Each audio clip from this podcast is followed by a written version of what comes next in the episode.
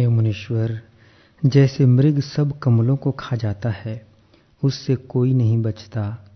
वैसे ही काल भी सबको खाता है।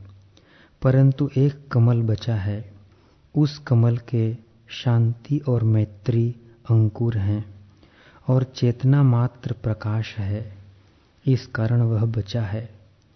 काल रूपी मृग इस तक नहीं पहुँच सकता, बल्कि इसमें प्राप्त हुआ काल भी लीन हो जाता है। जो कुछ प्रपंच हैं, सो सब काल के मुख में हैं। ब्रह्मा, विष्णु, रुद्र, कुबेर आदि सब मूर्ति काल की धरी हुई है। यह उनको भी अंतर्धान कर देता है।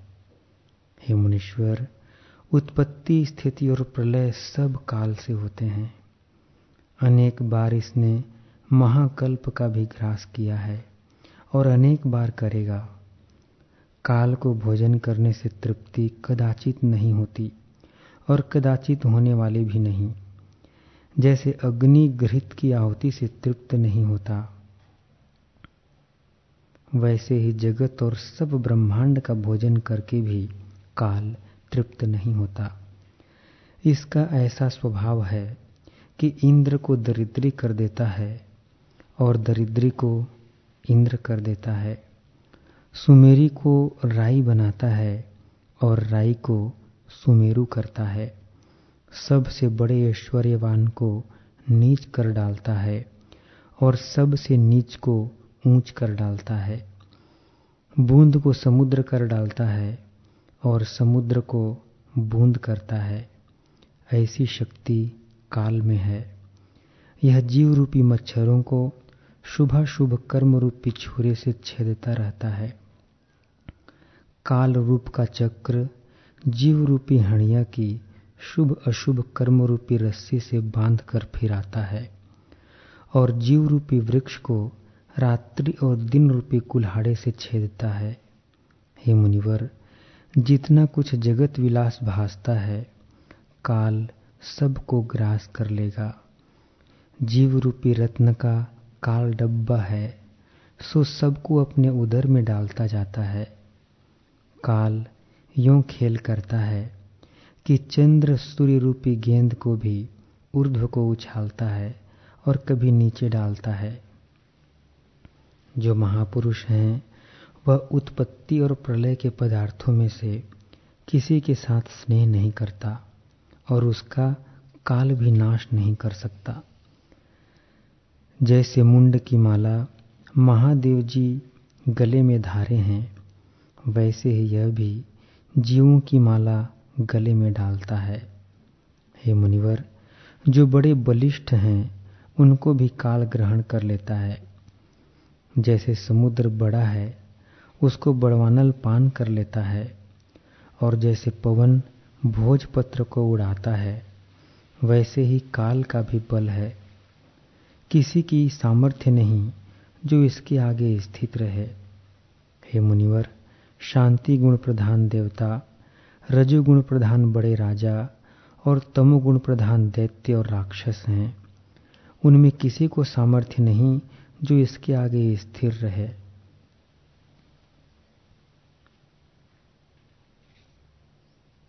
हे मुनीश्वर, यह काल किसी को स्थिर नहीं होने देता।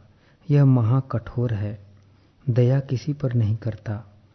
इसका भय मुझको रहता है।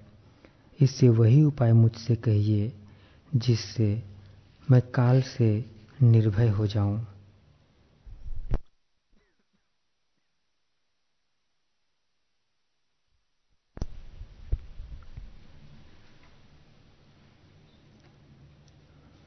हे ब्रह्मण मेरी यह भोग्य वस्तु है। मैं इसका भोग करने वाला हूँ। ये भोग के उपकरण हैं। इस उपकरण से, साधन से, इस वस्तु को हस्तगत कर मैं चीरकाल तक इसका भोग करूँगा। मेरा यह मनोरथ आज पूर्ण हो गया। मुझे आशा है कि इस दूसरे मनोरथ को भी मैं शीघ्र प्राप्त कर लूँगा।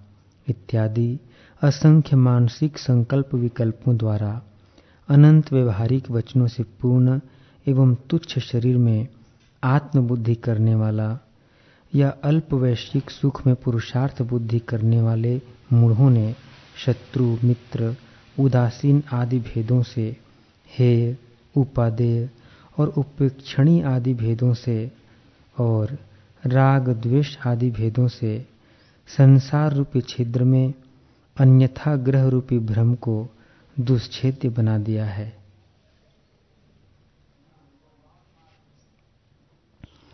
जाल के समान दूर से ही आकृष्ट कर बांधने वाले विषयों तथा पिंजड़े के समान परिच्छिन्न स्थान में बांधने वाले देह के समूह रूप इस अवस्तुभूत संसार के प्रति विवेकियों को कैसे आदर हो सकता है? दर्पण में प्रतिबिंबित फल को बालक ही खाने की इच्छा करते हैं, विवेकी नहीं। जैसे दर्पण में प्रतिबिंबित फल को खाने की इच्छा करना मूर्खता है, वैसे ही अवस्तुभूत इस संसार में आस्था करना मूर्खता ही है। इस प्रकार के अवस्तुभूत संसार में जिनको क्षुद्र सुख की आशा होती है, उनकी उस आशा को काल, जैसे तृण के सिरे से कुएँ में लटक रहे मकड़ी के जाले को चूहा पूर्णतया काट देता है, वैसे ही निःशेष रूप से काट देता है। जैसे बड़वाग्नि चंद्रोदय आदि से उमड़े हुए समुद्र को नष्ट करती है, वैसे ही इस संसार में उत्पन्न हुई ऐसी कोई भी वस्तु नहीं है, जिसे यह सर्वभक्षी काल न नष्ट करता हो। जैसे बड़वाग्नि प्रतिदिन समुद्र को सोखती है, वैसे ही यह सर्वभक्षी काल भी प्रत्येक वस्तु को निकलता है। भयंकर रुद्र रूपी काल सर्वसाधारण रूप से इस संपूर्ण दृश्य प्रपंच को निगलने के लिए सदा उद्यत रहता है। असंख्य ब्रह्मांडों को अपने उदरस्थ करने के कारण सर्वात्मा को प्राप्त हुआ यह काल, बल, बुद्धि और वैभव आदि से महान भूतों के लिए एक क्षण भर भी नहीं ठहरता।